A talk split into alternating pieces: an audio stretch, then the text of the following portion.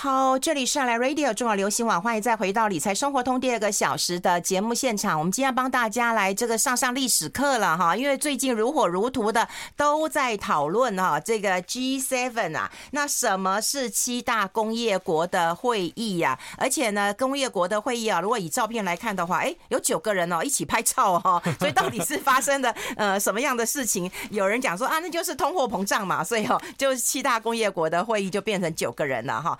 好，这个工业国会议之后，中美的贸易大战会不会有一些好的一个呃方向的一个改改变呢哈？我们今天会好好跟大家来探讨一下。好，先欢迎一下我们的好朋友，我们现在也有在直播，所以大家可以上我们中广流行网的 YT YouTube 的官网，我们中广流行网的脸书官网，还有我们中广理财生活通的官网，都可以看到直播。好，先欢迎一下我们的好朋友基金医生冯志源，志源好。大家好，我是基金医生智元。智元，Hello，好，我们要跟大家来谈一谈呢。其实说实在的啊，就是很大家很关注啊，就是中美的贸易大战啊。对，今天还有一个什么美光的新闻嘛，哈，是。对，那就希望说，拜登才讲过，哎，说，哎，这个中美关系很快就解冻了，啊，所以到底 G7 是一个什么样的一个缘起啊？我们是不是先跟大家话说从头啊？你今天变宫女好不好？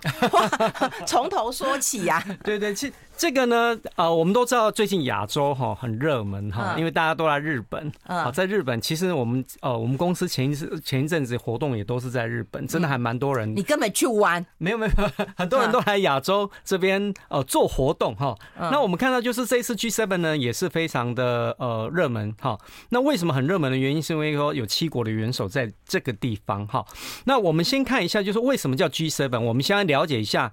那个 G 是什么意思？啊，是什么？是 generation 吗？还是什么啊？比其实不是，这个 G 呢就是 group，啊，集团的意思。对对对。那 seven 呢就代表是七个国家哈。那我们可以看到第一张呃字卡的话，可以看到。G7 其实有几个呃重要的一个国家的一个成员哈，我们来看国旗哈。哦，这个这很重要，你知道，因为大家都会念嘛哈。G7，然后 G8 你就不能够，你就不能够很奇怪的发音。对，G8。对，好，有包括有哪些？好，G7 的成员国有好，我们最上面的哈这个加拿大的国旗，好，再来看到有像法国、好德国、好意大利，好最下面的国旗好，不左下方有日本、好英国。跟美国哈，大家有没有发现到，就这些国家通常来讲是怎么样？好像都还蛮有钱的。哎，有啊，对，是不是？所以呢，其实意大利有钱吗？啊，算有钱了，嗯，算有钱。所以呢，这个其实是在呃日本办到今年呢，嗯，因为这个 G7 的这个高峰会呢，就是主办国哈一年一度办。那么去年我记得是在德国，那么今年移师到日本，那么一个国家办一次。然后这一次呢，已经是第十四十九届，好，那它历史起源其实是在一九七五年的那个时候，那时候呢，刚好就是大家就是面临到就第一次的这个石油危机，哦，面临到这通货膨胀的问题，经济的一个问题，那这些国家就是有感说啊，到底要怎么办呢？是不是要商讨一个啊有效的一个解决的方案？所以在一九七五年的时候呢，好，一开始的时候也没有那么正式，好，就是召集大家啊选了一个地方，好，那大概就是大家交换一下意见。那后来觉得说，哎，这个会好像蛮不错的哈，是有一些就是大家集思广益哈，是也可以有一些动脑哈。哎呀，那时候都是领导人吗？呃，要把这些领导人都聚在一起，还蛮不容易的。对对对对，一开始的时候并不是都是领导人，哦，但是就是跟呃经济这些相关财长啊哈有关系的，慢慢的就是集中在这个领导人身上。而且你看哦，这次的一个高峰会，我觉得有很多话题哦。最近不是这个美债可能会违约嘛，对不对？那个美国总统拜登哦，宁可冒着。不跟这个在野党协商，对对，美债倒约呃这个违约的这样的一个风险，还真的要飞出去。他就是要去，对不对？对不对？去日本透透气。那有人就讲了，为什么是这样子哈？其实呢，呃，我们有讲过，第一个。这是一个先进国家的一个高峰会，哈，这是难得你在国际上露脸的一个机会。当然，拜登不缺这个国际场合，只是说这个场合来来讲的话，的确来讲，在国际上有一定的一定的一个地位性啊。当然也有人嘲讽他，就是说啊，这个根根本就是富豪国的一个呃俱乐部啊，每年选一个地方来玩一玩这样子哈。好，我们台湾 G7 之后呢，它比较像俱乐部，因为它不是一个常设机构。对对对，所以有人讲说，你根本就是个俱乐部，就是选一个地方然后开会哈这样子。但是你可能在这个字卡上面还有看到有 G8、G20，对不对？对。那 G8、G20 呢，其实呢就是把这个九八年的时候就把这个所谓的俄罗斯给加进来。对对对。那加进来呢，就这个就变成 G8。嗯啊，那很很多年前其实都还有 G8。那这个 G，那为什么现在没有再听到 G8？踢出去啊！啊，因为呢，二零一四年的时候，嗯，俄罗斯入侵克里米亚，啊，就把它给剔除掉了，嗯，所以现在就是没有 G8 这个八大工业国，所以呢，那既然去除掉俄罗斯之后呢，现在又恢复到 G7。哎，可是很奇怪，哎，就是说俄罗斯曾经有呃这纳入过，可是中国却没有，哎，呃，他。不，嗯，在我们有讲讲过，它是一个先进国家。嗯、哦，对，最起码就俄罗斯，每次他们都要考虑中国的问题。对，对，对，对，没错。那我觉得这个还是有点政治意涵啦，哈哈、嗯。嗯、因为曾经就是俄罗斯也是就是富可敌美国嘛，哈，哦，曾经也是跟这个美国可以相抗衡哦，到流油了。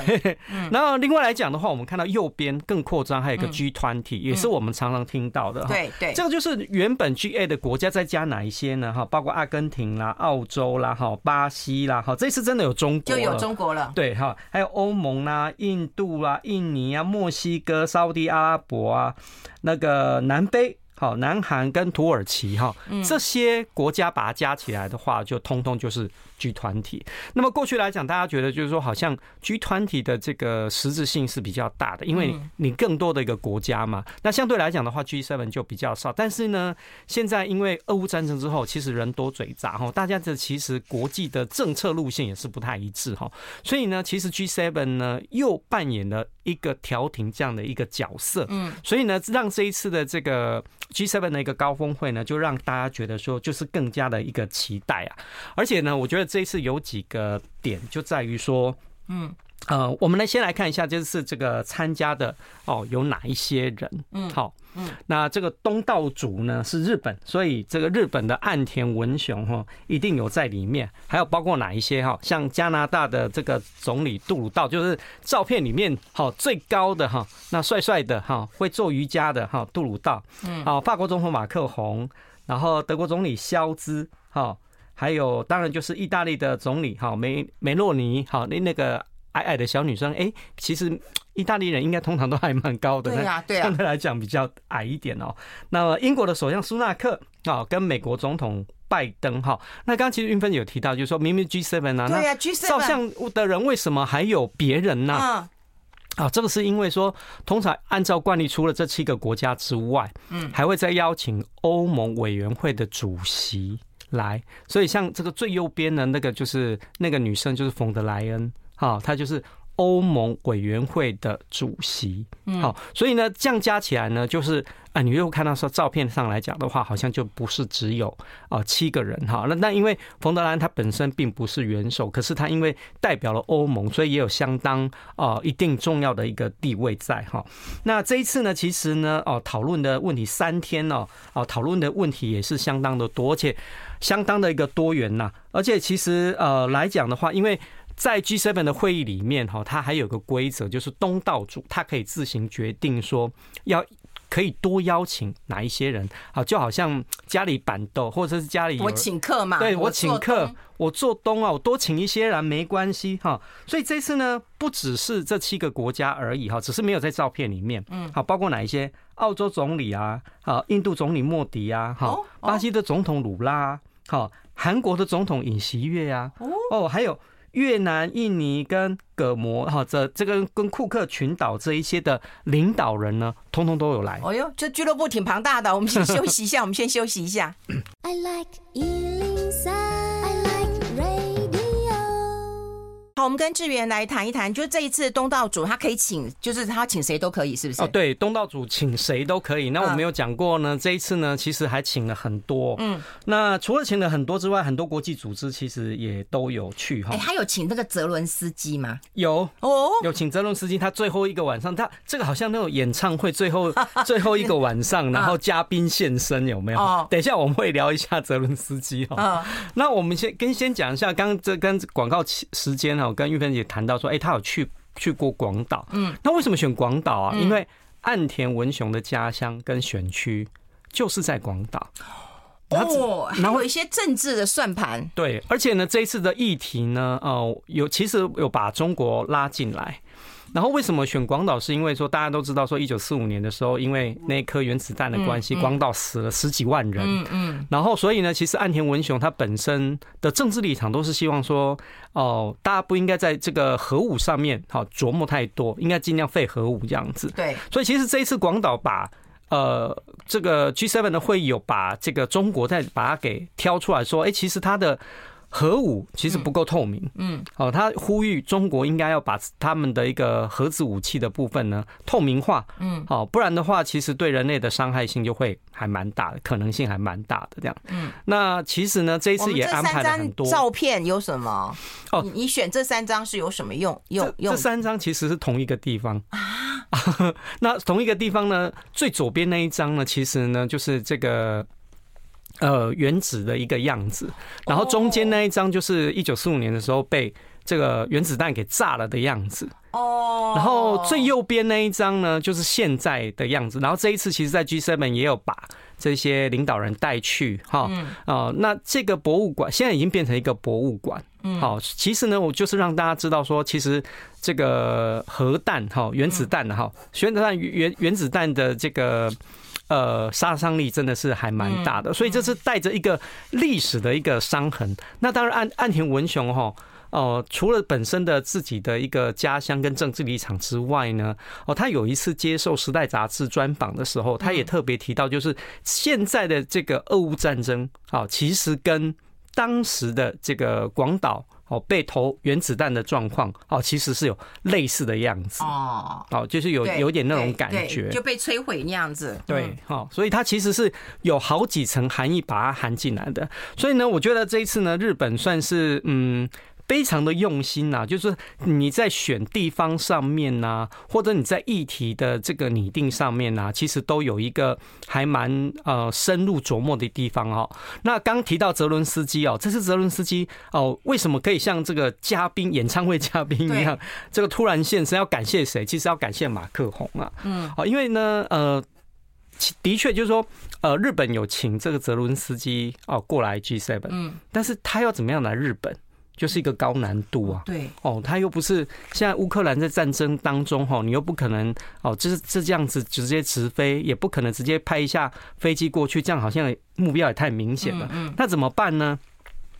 后来法国就想了一个办法，他们因为我们都知道，全世界呢现在制造飞机的有两个好大公司，嗯，一家呢就是波音，还有美国的波音，另外一个就是法国的空中巴士哈，所以呢，法国呢就派了空巴。去接他、啊，对，但是呢，不能够直接去这个基辅啊，嗯，所以怎么办呢？他们后来就找了一个波兰边境的一个地方，然后在波兰边境的地方接到泽伦斯基之后，把他给接到哪边？他先把他接到沙乌地阿拉伯，啊，接到沙乌地阿拉伯之后呢，其实他那边呢，他有一个会议，哦，他有一个宣言，好，他在沙乌地阿拉伯发表完之后呢，再用那个专机，嗯，直接把他载到，把他接到。广岛，所以等于是要虚晃一招，然后那个啊，怎么样？明明修栈道，暗度陈仓啊。对，但是他在在那个沙乌地阿拉伯也有露脸啊。哦，有露脸，也是露脸。有我们讲过有发言嘛？哦，对对对对，所以其实呢，就是多重目的。好，所以呢，他这一趟呢，其实呢，反正难得出来嘛，多多秀几次。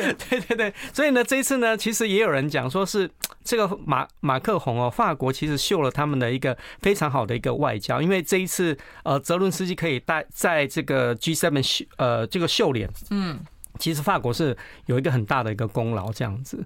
那我觉得这一次呢，呃，哪个国家收获最多？真的，我觉得还是。乌克兰收获是最多的。哦，可能大家要声援乌克兰呐。对，除了声援乌克兰的之外呢，我觉得这一次泽伦斯基去哈，他得到了很多礼物。嗯，好，第一个呢，就是说我们除了说，哎，当然你去啊。呃，他们邀请呃这个泽伦斯基去，他们一定会有，不管是场面话也好，还是实际上这个样子，绝对是讲好听的，那就是持续的支持这个乌克兰啊去抗俄嘛。然后另外来讲，其实在实际上面来讲哈，他也见了几个很重要的人，嗯，好像是这个呃印度的总理。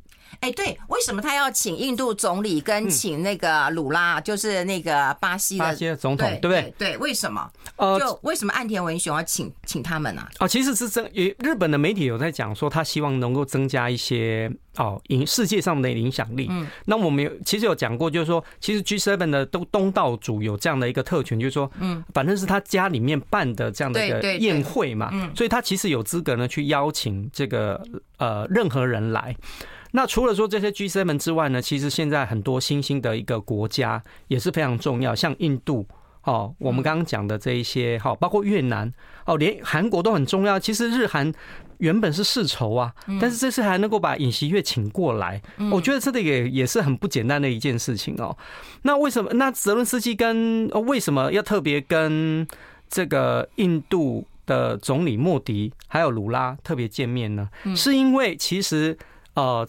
你会发现到，就自从俄乌战争爆发以来哦，呃，印度跟巴西的态度一直都是比较不明确的。对，他们都没有公开就是呃声援过乌克兰，就是说在态度上面来讲，好像都没有很谴责俄罗斯。哎，那他们是要谴责谁？他们是要谴责 中国吗？好，拉了这两个亲戚。好，我们先休息一下哈。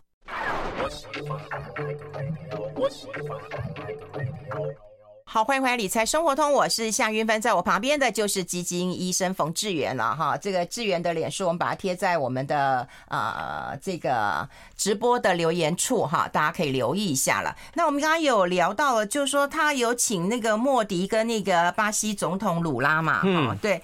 那那那日本想要拉拢了呃他们，然后就跟中国划清界限嘛。对啊，其实其实我们刚刚有讲到，就是说这个场合有美国哈，你说再请中国，真的也是怪怪的，我觉得不太可能。嗯，好，然后这我们刚刚讲到这两个国家，其实他们的影响力是还蛮大的哈，最起码就是这个在金砖四国里面是重要的一个地位嘛。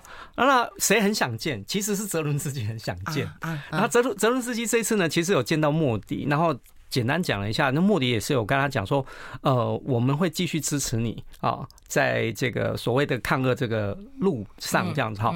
好，表面上的其实还是有比较支持这个乌克兰的这这样的一个对话。那我为什么讲说，其实泽伦斯基这一次呢，算是整个 G7 的一个受益者，最大受益者，是因为他这一次呢，除了得到一些国家的支持之外，他还能拿了很多的物资。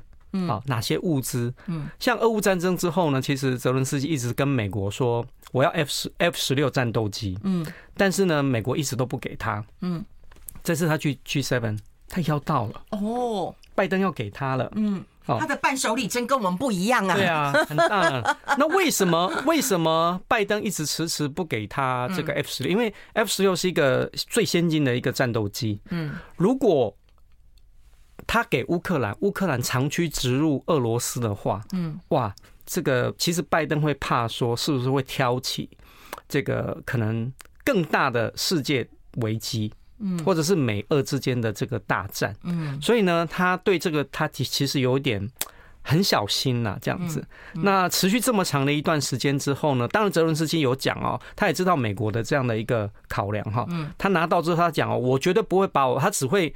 做一个防御用，他不会把战斗机只把它开到这个俄罗斯的一个境内。好，所以我觉得这一点呢，就让美国就是有一个比较放心。而且其实美国私底下已经有在训练这个俄罗斯的飞行员来开这个战斗机。对对。那他们大概好像训练才三四个月，其实他们就已经驾轻就熟了，比他们原本预估的这个训练的时间还要来得快。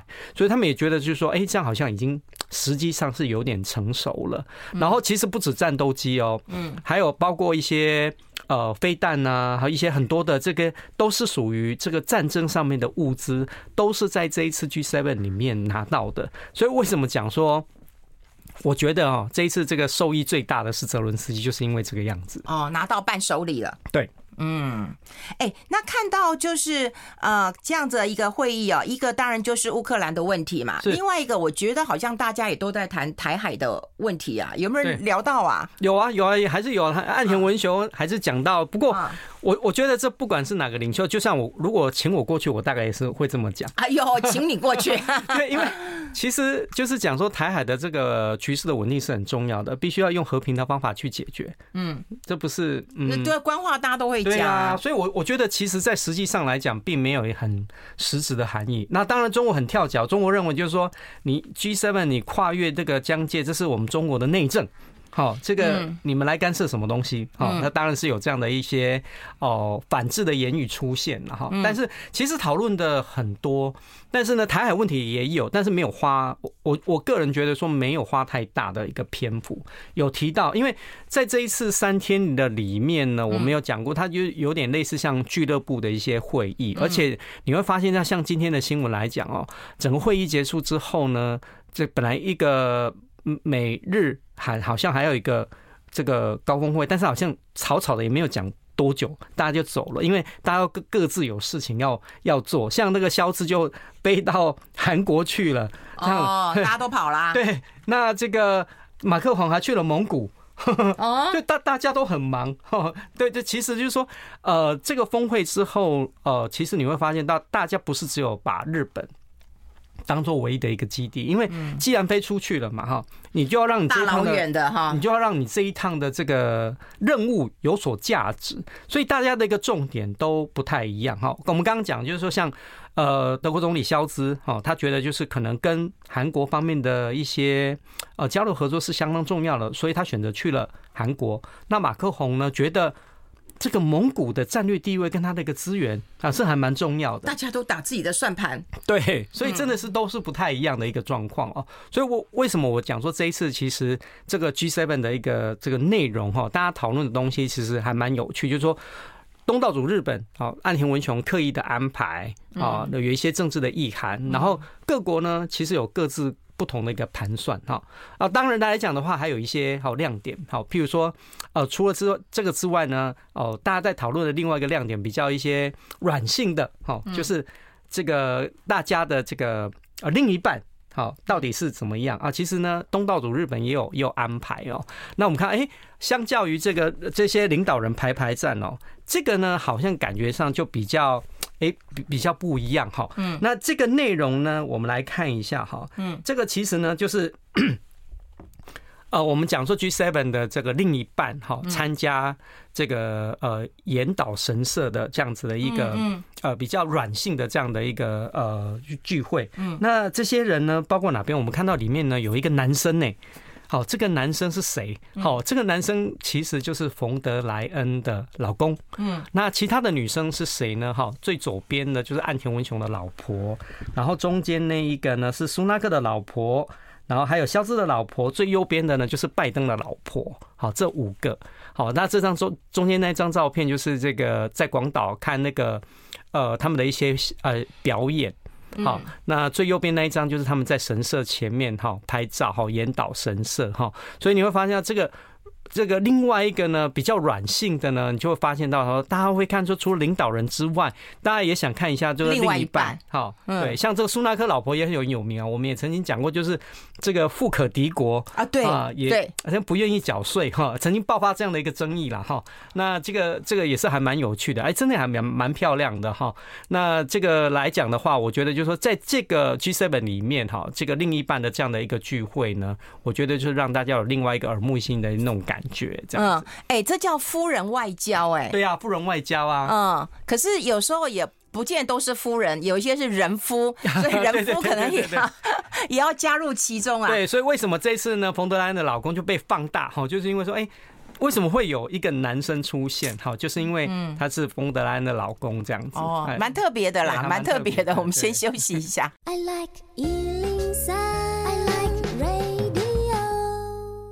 好，我们要持续的跟志源来聊一聊，因为我们觉得比较有趣的还是那种夫人外交啊。不过因为现在时代不一样，有一些也是会人夫也要上阵哦。是啊，没错。就领袖要带另外一半，这个比例其实蛮高的耶。对，但是不一定每我们刚刚也有讲到，就是说不一定是每一次或每一个人都、嗯、都会有。像我们刚刚提到，就是说意大利总理他其实也有去，她本身也是女生，嗯、但好像她老公就没有跟着去哈。嗯。那因为这一次里面，就是说这这这个七个国家，再加上所谓的欧盟委员会里面。好像就就只有冯德莱恩是女生，嗯，有带老公去，所以她老公就变成是特别的一个出色，哈，好，应该就是说在这个场合里面就是特别，嗯，让人家觉得比较惊艳一点呢。那其实另一半呢，其实通常来讲就是。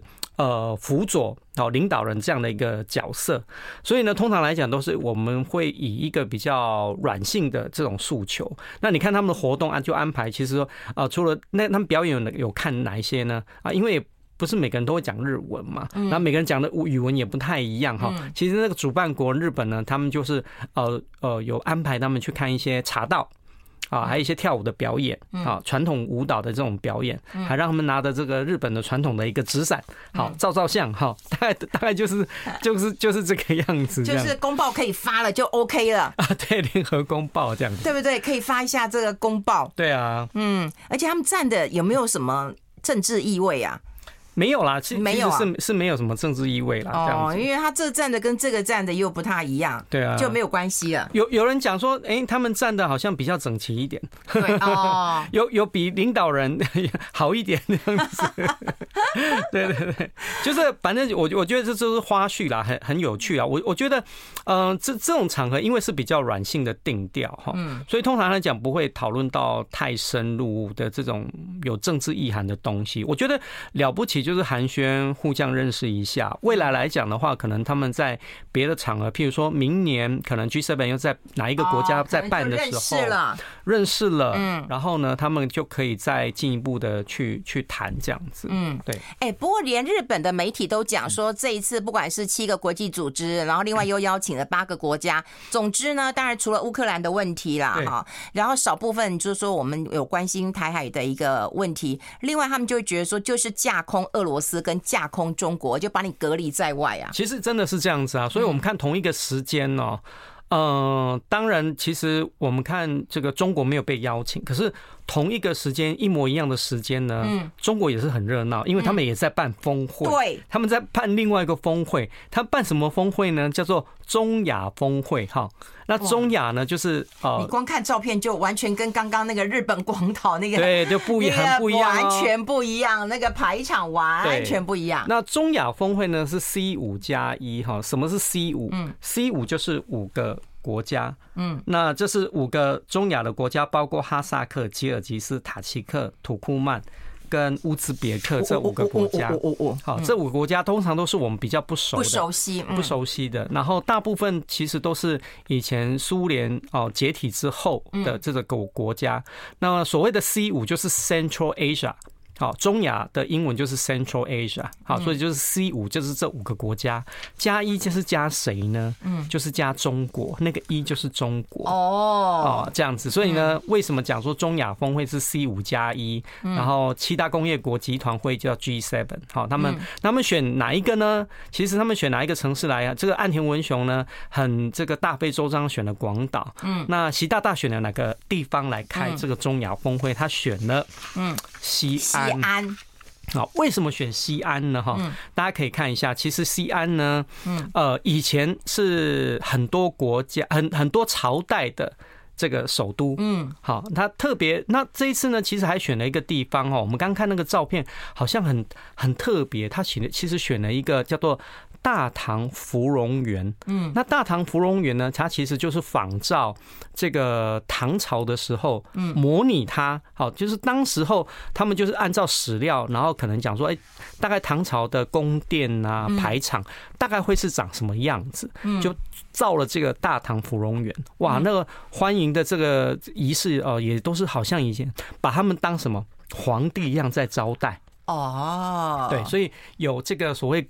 宫女在跳舞啊，盛大的这个欢迎啊，哦，如果有有看那个，因为像我妈妈，她就有在关心这件事情，她就说：“儿子，你可以帮我找那个吗？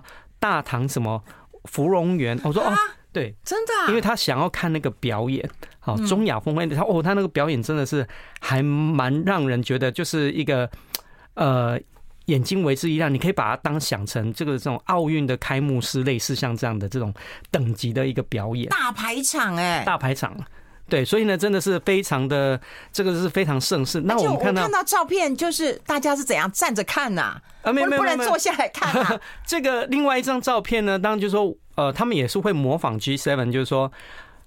与会的这一些各个国家的元首，我知道。我说左边那个，哦，左边的是，好像就站着看的。对啊，对啊，对对对对对对对对对对。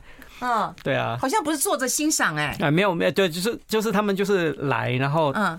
表演就是在前面这样子，对，但那那个表演没有很长啦，它并不是说一个好呃五十分钟、二十分钟这样那么长的一个表演，它其实就是一个短短的一个表演，一个欢迎的这样的一个仪式。但是我没有讲过，就是说它其实呢要让大家感觉到你是在盛唐啊大唐盛世里面的这种感觉，嗯，好，那每一个人来的元首就好像皇帝一样这样子。哦，而且你知道西安其实是不是跟丝路有关？他如果刚跟中亚有关的话。就要把这个思路再唤起大家的记忆。对，那我们看到下一张，呃，其实云芬姐提到重点呢。为什么这一次中亚峰会哦，嗯，这么的重要？哈，我们刚才看那个下一张这个地图的一个部分，大家会比较了解的。因为就是说，第一个先认识一下这个这五个国家哈，中亚的国家他们的一个地理位置。真的对这些中亚国家都不熟，都不熟。对，都不熟。它其实呢，就是在这个中国的西边。好，它刚好夹在这个所谓的呃呃，就是所谓的那个阿拉伯区域跟所谓的欧洲的这个中间。嗯，那我们看这个右边那一张哈，就会更清楚。就是说，其实中国啊有倡导所谓的一带一路哈，就是以前的这种思路，好，从这边一直延伸到欧洲。那你会发现到那个黄色的那条线哦，很明显就要穿越哪里？中亚。它就是一个非常重要的一个门户哦，然后也有人讲说，你看这次这个中亚的峰会跟 G7，等一下，等一下，我们要先休息一下，好不好？我们先进一下广告。好，好，我们那待会继续再聊。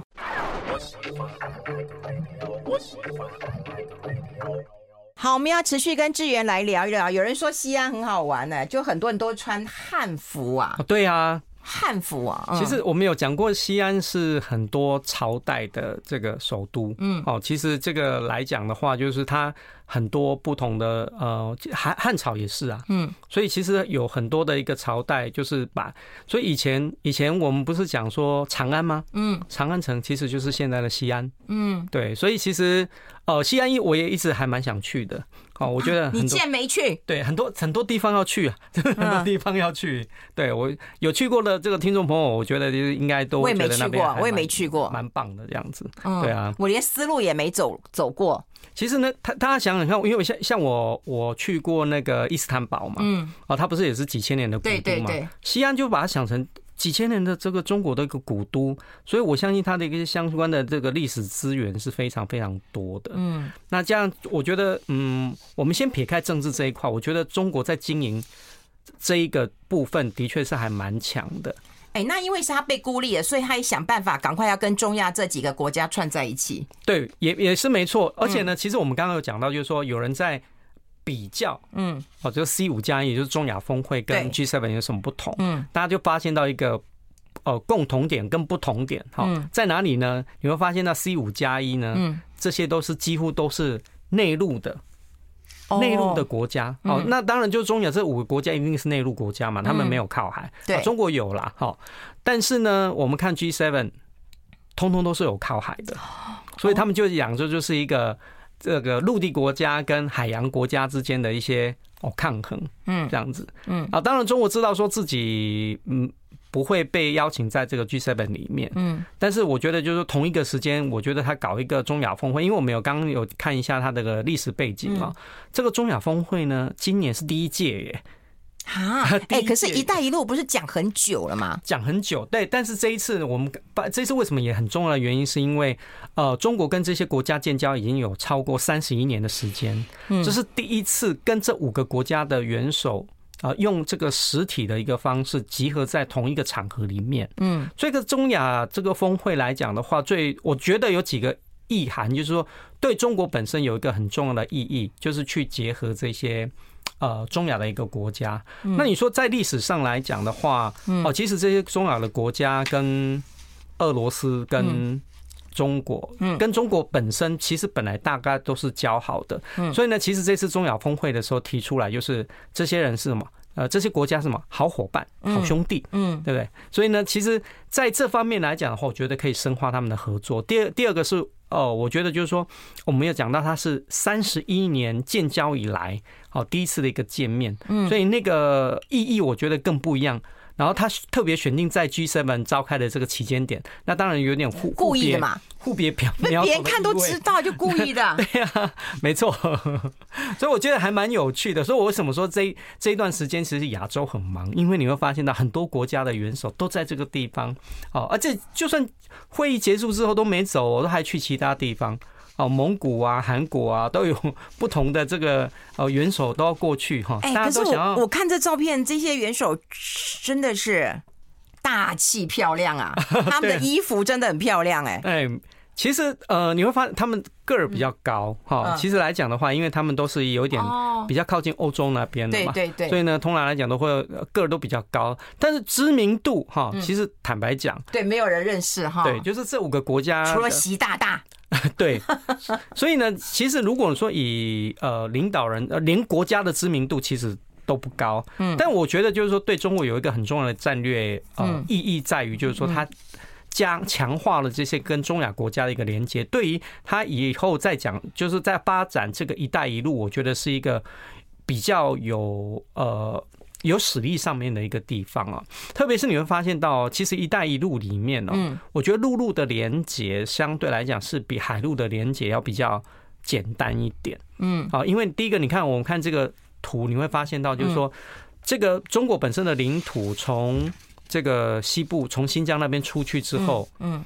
如果透过跟中亚这五个国家的一个结合，其实它很快的就可以到欧洲这个地方了。嗯嗯。可是海路的部分呢，其实是相对来讲比较复杂。嗯。它又要经过哦，像越南、马来西亚哈这些国家哦，其实来讲的话，相对来讲是有有一点难度跟复杂度的。嗯。所以海上丝路跟陆路丝路来讲，我觉得陆上丝路的部分呢，对中国来讲是一个比较呃达成性。好，达成率是一个比较高，而且对于战略地位来讲，我觉得相对来讲也是比较重要的。嗯，而且他们这一次就是正式来签一些文件了。以前大家都说你“一带一路”玩得下去嘛，现在就是签文件让你看呐。对啊，没错。其实有一些合作案，包括就是说帮这些国家做一些开发。嗯，那这次都会在一些就是双方的合作，就借由这一次峰会领导人的一个接接见面跟合作，都有一个比较深化的一个。呃，效果哈，所以我觉得其实，哦，我觉得见到有没有见到面，真的还是差很多啦。有啊，对，嗯，所以我觉得这一次其实其实呃，中亚峰会跟这个 G Seven，我我觉得反而在目光上面，我会多看中亚峰会多一点，因为它至少是第一次啊，第一次做。然后我为什么讲说 G Seven 比较有一点流于这个形式？你会发现到其实。过去几年，你就会发现，嗯，好像每一年讲的东西就是，你也不能讲说大同小异，但是就是场面话居多哈。包括以前前几年安倍晋三还在的时候，嗯你会发现到他讲的东西，哎，好像也也也大概都是这样。但是我觉得执行度哈，感觉上就没有那么那么强。嗯，好，G7，我觉得多数来讲，我个人还是认为就是场面化是比较多一点的。你看，你如果说像中国的关系来讲的话，嗯，大家都会谴责中国嘛？你看这次像像马克宏，他就点点嘛，对呀对呀，他才去中国没多久而已啊，而且他才要跟中国强化合作，而且他要自己，他希望有一个独立的一个欧洲的一个精神，一个。独立的一个供应链，不要仰赖其他国家，不要仰赖美国。嗯，所以他其实是不觉得说反中是对的。嗯，那我们这这一次把反中这样的议题带到 G7 之后呢，其实有得到多少国家的这样的一个支持？除了美国之外，我看其他那些欧洲国家也都还好。嗯，所以才会有啊，一开始这个新闻就是说，哦，拜登讲说美中关系很快就会解冻，因为什么？在那个场合里面，他没有得到，我觉得拜登没有办法得到太多这个国家元首的这样的一个支持，因为大家都有各自他们的一个盘算嘛。嗯，所以我觉得这一点也是，就是说，呃，也就也也是一个嗯，觉得让人家觉得望味的一个地方哦。大家都有各自的一个盘算，所以表达出来的一些哦政治立场跟这种意涵就会显得更不一样。嗯嗯，哎，那看到你最后这个你说中亚的一个呃峰会当中哦，有一些预期的成果，也就是说，他们除了签约之外，就真的开始会落实一些活动了。嗯，对，我想有具体的嘛？对，其实中国这边的一些相关的这个，我觉得它执行力是还蛮强的。嗯，然后这些国家，我觉得就是未来来讲，会跟中国的这个深化的合作，就会慢慢的会比较多一点这样子。嗯，对。所以大概还是以投资为主啦，嗯，对，对不对？然后公共建设为主啦。哎，不过我们先讲，就是中亚峰会哦，跟 G Seven 有一些不太一样啊。G7 的话是每一年啊挑一个国家当东道主去办，所以今年办第四十九届嘛。对。那么中亚峰会其实它不是每年办。哦，它是两两年办一次哦，所以并不是说明年明年又有中亚峰会，并不是这个样子啊。然后当然，除非他们要改变规则哈，不然以目前来讲的话，大概今年就是第一届，然后下一次的中亚峰会的话，可能就是两年以后。对，哦，了解了解。好，我们今天大概就花一点时间让大家知道这个啊 G seven 的高峰会的一个缘起，然后这一次啊 G seven 这些领袖们的一个关注的焦点。还有就是认识了中亚峰会啊！今天非常谢谢我们的好朋友啊，基金医生冯智元到我们的节目现场跟大家做一个啊分享，也带来这些图片哈，让我们更清楚的知道，就是说，哎，除了这个正式的会议当中，还有一些不为人知的一个部分了。好，我们今天直播也到这边告个段落，谢谢大家，下次再见，拜拜。